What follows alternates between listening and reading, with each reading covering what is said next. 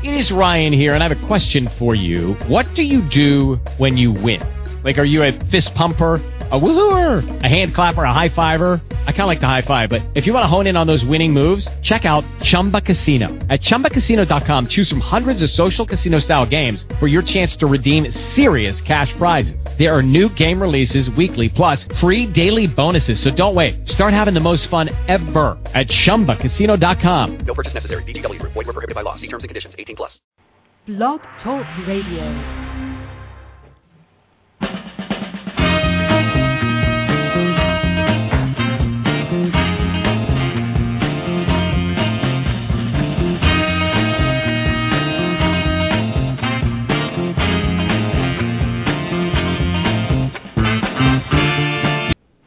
Good morning. This is Gail Sylvia, your host of SylviaGlobal.com. I am so excited today. You know, most of us are familiar with the seven wonders of the world. I actually believe there are there are eight and more, and among them is our special guest, Judy Belk. Judy Belk is the Senior Vice President for Rockefeller Philanthropy Advisors, RPA. She oversees the agency's three regional offices in Chicago, San Francisco, and Los Angeles. The Rockefeller Philanthropy Advisors advises and manages more than $2 million in annual giving, and it, it has exceeded um, several billion dollars over time of give, in giving. Um, Judy, um, she's quite an incredible lady because she went from the government, working in the government, and has always been intrigued by private sector and has landed one of the most influential positions in the area of philanthropy that um, we could ever imagine. And so, Judy, thank you so much for being here today. How are you? I'm great. Thanks, Gail. It's great to be here. So nice to hear your voice. So very nice. Uh, Judy, talk to us about your background so our audience will know, you know, a little bit more about, you know, what influenced you growing up, you know, and how what led to this road that you're on today. Oh, thanks, Gail. Um, first of all, I'm delighted to to be here, especially to talk about my passion, philanthropy. And one of the reasons that I'm so passionate about philanthropy, uh, it's a big old word, and um, and I know um, that there's always a tremendous amount of talk about how to be more strategic and, and metrics and and the billions that are uh, flowing into the philanthropic sector. But I always try to remind donors that I work with um, about the end user, and I can't think of a better uh, poster child for the benefits of strategic philanthropy than myself. Um, I grew up in Alexandria, Virginia, outside of Washington, D.C., before it was a tourist destination. And as I think about my early life, um, I really was a beneficiary of really good strategic philanthropy. I wouldn't be here today if it wasn't for uh, philanthropy. Um, early on, as I was being educated, my uh, parents um, played a huge um, role in making a decision to try to um, to get my sister and I in our neighborhood school. We're African Americans, and at, when I was growing up, I'm of the age where the state of Virginia had very strange ideas about uh, educating folks who looked like me.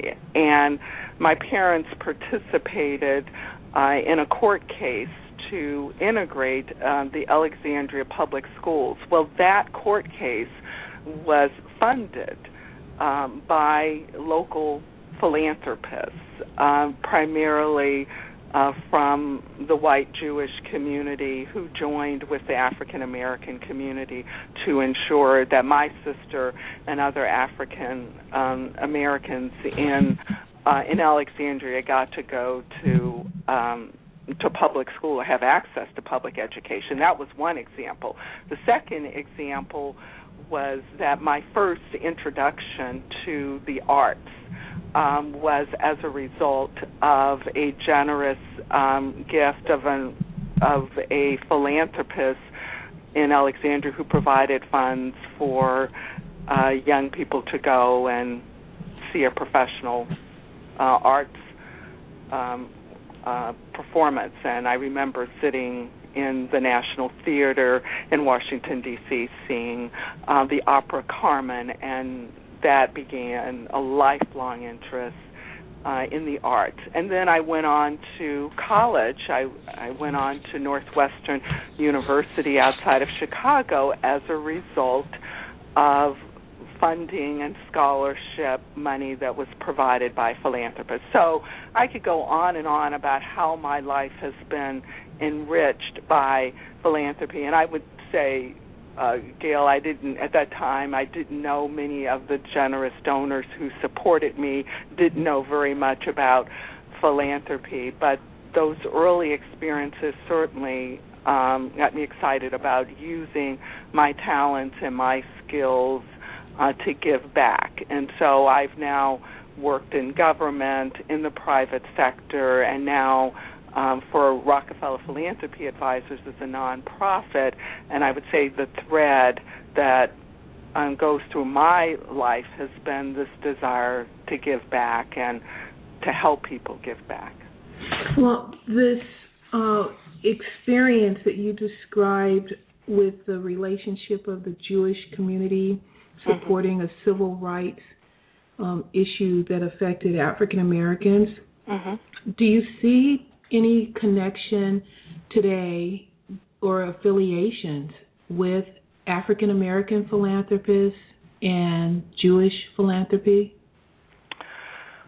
You know, I I see connections um, not only with the Jewish community and the African American community, but what I'm seeing more and more are a variety of communities of of color, uh, folks from different backgrounds reaching across and going outside of their community to offer a helping hand to other communities. I think um, the tradition of the Jewish community's involvement in uh, in support of the civil rights community is just one example of that. I mean, when you really think about philanthropy, that's really what philanthropy is all about. It's it's really using your resources to help um, someone um, outside of your family, outside of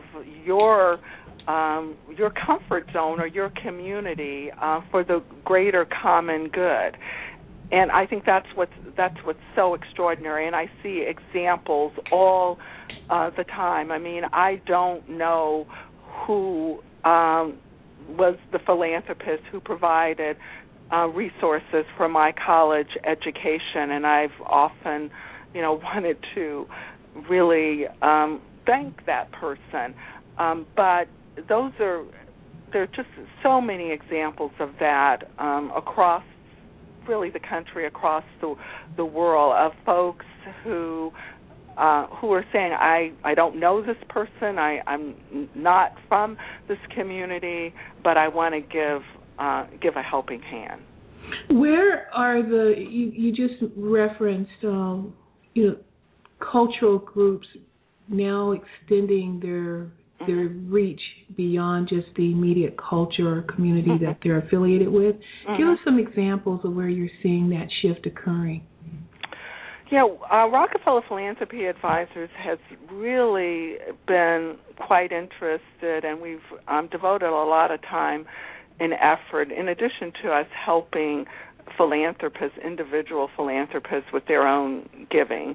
Um, we we uh, we also spend a lot of time really talking about trends and best practices in the field of philanthropy, doing a lot of research and a lot of writing, and many of those resources are on our website at www.rpa.org um, or rockpa.org. One um, one of the the big stories of philanthropy is that as um, our demographics uh, have changed, um, that has also changed the face of philanthropy. So a few years ago, we decided to start documenting these changes and really developed a directory of uh, of community of color uh, philanthropic engines of women uh, funding uh, initiatives as well as funding initiatives in the LGBTQ community.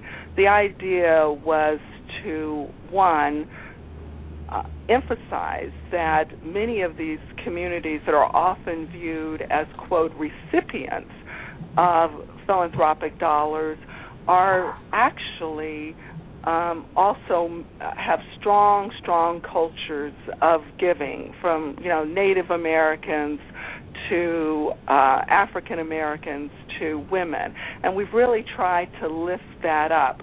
Um, most recently, we've been involved with um, a major initiative called D5, which is a major initiative supported by foundations in um, in the U.S. to really um, promote and uh, stress the importance of equity and diversity in uh, in the field of philanthropy. And in last November, we hosted a D5 hosted a convening of diverse philanthropists here in Los Angeles, and the next convening uh, will be held in the Midwest, November 15th in uh, in Chicago, and this is an opportunity to celebrate um, diverse giving, to bring together diverse donors.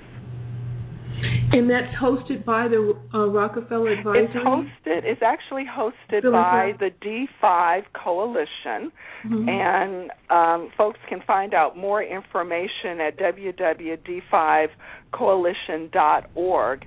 Uh, Rockefeller Philanthropy Advisors is a proud partner um, with the coalition. We serve as the national office. Um, so the program is housed with us, but this is really a coalition of some of the largest foundations uh, in the country committed to really promoting diverse giving, uh, promoting more equity of philanthropic dollars. So organizations from the California Endowment um, to um, the Rockefeller Foundation to the Marguerite Casey Foundation, the Kellogg Foundation are all part of this coalition. Um, RPA has been working with D5 specifically on raising the profile uh, and celebrating individual uh, donors and philanthropists. And in fact, uh, we also just produced a terrific uh, video called I Am a Philanthropist, where we went out and we talked with individual philanthropists of color and women and from the LGBT community, asking them to share their individual philanthropic journey uh, as diverse donors. And that video can be accessed on YouTube. It can also be accessed on the D5 website and the RPA website at www.rockpa.org. We also plan to feature it on the sylviaglobal.com website so that our audience um, can see um, the diversity uh, for themselves and also hear those messages that you're referring to.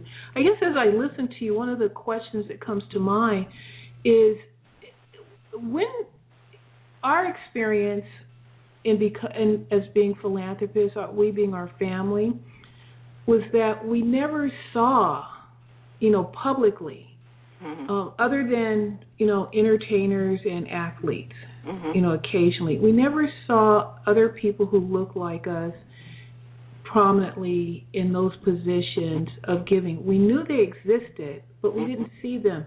So as I listen to you talk about this wonderful event that celebrates diversity, at what point does that go out to the public to also see, you know, other than just seeing it amongst ourselves? Because now I'm I am meeting mm-hmm. more people of, you know, from other races that are, you know, also giving and doing it in big bold ways, but we're kind of still in this little isolated group and others don't. See, we're so quiet about, you know, the work that we do. Right. Um, that's a really good question, and I think there's a growing number of us, uh, and I count you among that, Gail, who really are saying that we really need to elevate and really talk about um, giving not only in the African American community but also in um, the Latino community. And exactly. I think there are I think there are a couple of things. One that's been challenging, and then there are a couple of things that actually, um, you know, inspire me. Um, one, I, I think, is, as I mentioned earlier, uh, sort of jokingly, philanthropy is a really big word. It's a it's a mouthful, and I think um, through the media and through you know tradition and history, um, we have uh, not um, kind of owned that word, um, meaning communities of colors and others. We've we've let um, others decide who is a philanthropist and who is not a, a philanthropist. So when I went out and interviewed many of these philanthropists for the I Am a Philanthropist video, uh, what I kept hearing over and over again was, Judy, oh, I'll be happy to talk about uh, giving, but I'm not a philanthropist. And in fact, saying I feel uncomfortable with that terminology. And it became such a joke that I started having all of the folks I interview actually say to the camera, I am a philanthropist. And I kept saying, now say it and own it. I am a philanthropist. Thus, we, we named the video, I am a philanthropist. So, so part of it is just the terminology. And when you when we peel the onion, um, folks would say, "Well, I think I'm a community activist," or you know, "I'm yes, I give, but that I, I don't give millions. Um, and as you know, uh, and certainly we believe it um, at RPA, um, just you know the act of giving consistently and doing it in a strategic sort of way um, can make you a philanthropist. So that's one word. The the terminology, um, one that the general mainstream media that defines the the, the word has to realize that there has to be a really inclusive lens and um, and we've been working hard on that. I just participated this year in a major article that Warders did on uh, African American giving as a result of a major report um, that RPA put out with the Kellogg Foundation, really documenting the fact um, that there's a tremendous amount of of giving uh, within the African American community. In fact, African Americans give uh, a higher uh, percentage than any other group in terms of per capita of income. So that's one issue. The other issue is really uh, getting um, data about um, the trends of giving, not just talking about it in sort of anecdotal, but actually getting facts. And we've started, a you know, that in a community like Los Angeles, where Liberty Hill, with support from Liberty Hill Foundation, which is a great um, foundation promoting uh, giving and supporting community giving, um, launched a major research study on giving in the African American community in Los Angeles, and it was done by a amazing researcher from uh, the University of Southern California, and her findings were just amazing. One, she said, you know, the you know black giving is very complex there's a difference in terms of giving from older african americans and the younger and the whole idea of when we talk about uh giving and black um, giving, quite often um, many uh, immigrant um, black communities don't feel part of the discussion, and there's a lot of growth in diaspora giving. So it was fascinating. So part of it is that we just have to get the facts and start um, getting those facts out in the community. And then we hope um, with videos that we're doing, um, there's been a great book out on African American giving that's um, gotten a lot of publicity. But it's not only African American. We need to do this. The Latino community, the Asian community, uh, LGBT community, and others to start really talking uh, and putting a face on our giving putting a face on our giving that's actually the the mission here of Sylvia Global and how it evolved. You know when you and I first met a year ago it was because I was on a a personal you know kind of study tour a learning tour across the nation to learn more about this realm of philanthropy. And you are so on point. We have guests that have been on our show. It's you can listen to it on Sylvia Global Radio um, on the website who are prominent, you know, prominent mm-hmm. um, in their field, and um, many of them are prominent in the public eye mm-hmm. um, as entertainers. Mm-hmm. And when I ask the question, do they see themselves as a philanthropist? The, the answer usually was, "Oh no, not me. right. No, right. no, right. not me." You know, they don't. We we don't connect with that word, yet we do the work mm-hmm. that's associated that defines that word. Right. And so this it's kind of interesting too. As a result, um, you know, Sylvia Global launched, and we're in the the we just launched it on July 19th. I am a philanthropist. You know, that is you great. Know, it's this campaign. So good minds, good minds think alike. and also, you know, when we think alike, Judy, it's because we see the problem and we're not afraid to call it what it is and start addressing it with solutions. Right. You know, we're not um, what you're describing with the work that you're doing and many others, you know, between the Margaret Casey Foundation and those members of D5, along with the study like that of the Liberty Foundation, is so um, reaffirming in understanding that we've got something important that needs to get out to the world. Mm-hmm. And, you know, let's put some research behind it as you've defined the you know, that study with the Liberty Hill. And mm-hmm. no matter how complex it is, it is still a fact that we exist and we are philanthropists and that the word philanthropy with all of its, you know, cumbersome components and history is still a very relevant term to these diverse groups that you just mentioned, you know, and right. it goes across the board. You know, we've I've had guests on the show who are who are uh, in every category that you just described, from mm-hmm. you know the the Asian American, Latinas, and others on, and asking some of these same questions. You know, what do we have to do so mm-hmm. that others see? You know, not not to mm-hmm. you know not to be visible for the mm-hmm. purpose of self promoting, but to be visible for the purposes of reassuring and encouraging. I agree. And, um, and I have just a, a few other tips that um, that people can think about and actually start doing um, tomorrow. Um, one is really talk to your children and your family and friends about about your giving. Uh, and when I talk about giving, not only giving dollars, which is definitely you know important, but also how you give your time. Um, I've been more intentional uh, about telling you know my kids when I'm when I'm at a board meeting and why that's important um you know maybe putting you know a jar out on the table for you know all that loose chain and say you know we're going to let's put all the loose chains and then decide um you know how we're going to give those dollars out if something for young people to think about um so really making uh, philanthropy as part of the family discussion. You can start talking about what you do there.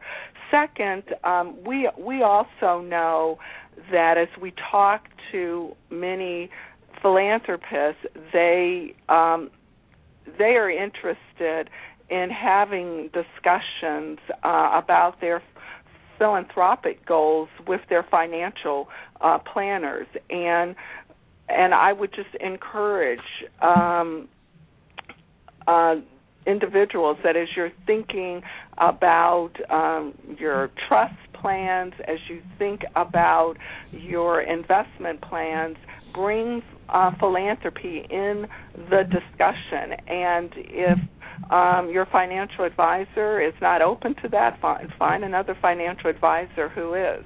The other big issue that is really important is be intentional and thoughtful about um, how you can use um, your role on boards of nonprofits to promote uh, philanthropy in general. One mission of D5 is to try to get more folks of color, more women, more LGBT folks actually sitting on boards of foundations um, because foundations hire um, the CEOs, they um, make a a point of deciding what the guidelines are. I just recently joined the Surdna Foundation, which is a family foundation with assets of a billion dollars. It's the Andrus family, but they, as a foundation, made a decision that they wanted to add um, two or three non family members to add diversity and different points of view. So I would hope that folks would be open to that. Uh, we need to get more folks of color in the ranks of professional development uh, fundraisers uh, because that's a key to um, to reaching out to diverse philanthropists. So those are just a few examples um, that we can all um, begin to think about how we can make philanthropy um, touch all parts of our lives. Judy, I hope that you will come back on the show very soon. we haven't begun to touch um, upon, uh, you know, probably at least 10 more questions that I have.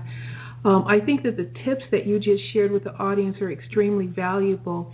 Uh, and I hope that they will take them to heart and understand the importance that you're placing upon them because those are the very tips that will start to shift our presence and our understanding and our influence in the bigger world of philanthropy and what it means.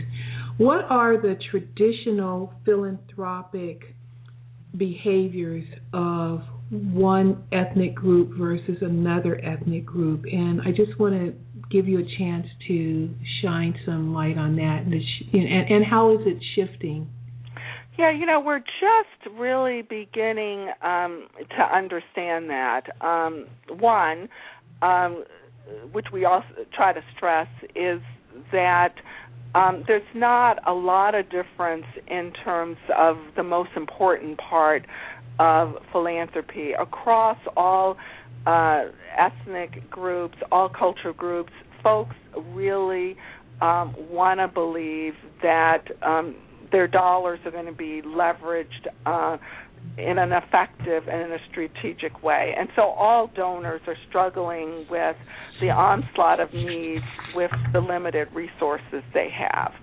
Um, one one that we do know, we know that there are, you know, some groups that are more um, interested um, in giving as a group. There seems to be a real interest in giving circles um, among um, some Asians and African American um, communities. I think um, African Americans and and uh, Latinos and and Asians who are straddling um, both um, you know resources to give um, with high needs of their community are often um, torn about wanting to support the needs of their community, but also being interested in broader issues outside of their community. I mean, I will always give to the African American community, but uh, I also have interest in supporting the arts and supporting the environment uh, and others. And I and we hear often from um, many donors of color about being how do you balance um, that need. Um, so those are just um, you know a couple of um, of examples, and we're just beginning to do a lot more research. Uh, there's probably been more research done um, on the giving um, differences, you know, for for women, and we're just beginning with this study that um, was just commission in Los Angeles on giving trends and interests of the African American community. We're just beginning to get a better understanding, but we need to do a lot more research in that arena.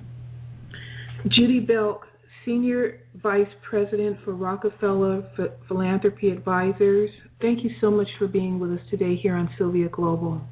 Gail, thank you so much for the invitation. It's our pleasure. You can contact Judy and learn more about the work of the Rockefeller Philanthropy Advisors at ROCKPA, which is R-O-C-K-P-A dot org, and on our website at sylviaglobal.com. You'll see Judy's smiling face there and um, be able to also see the video, I Am a Philanthropist. Um, follow us on t- Twitter, like us on Facebook, and we hope you'll join us again soon. Judy, thank you so much. Continue the good work that you're doing, and we'll stay in touch. Thanks so much, Gail. Okay, my pleasure. Have a wonderful day. Thank you.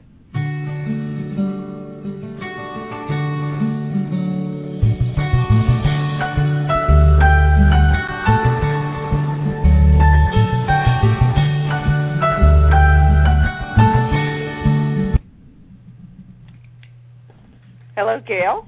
Hi. Hi. I hope that was okay. That was perfect. Thank you so much. Oh, you. It is Ryan here, and I have a question for you. What do you do when you win?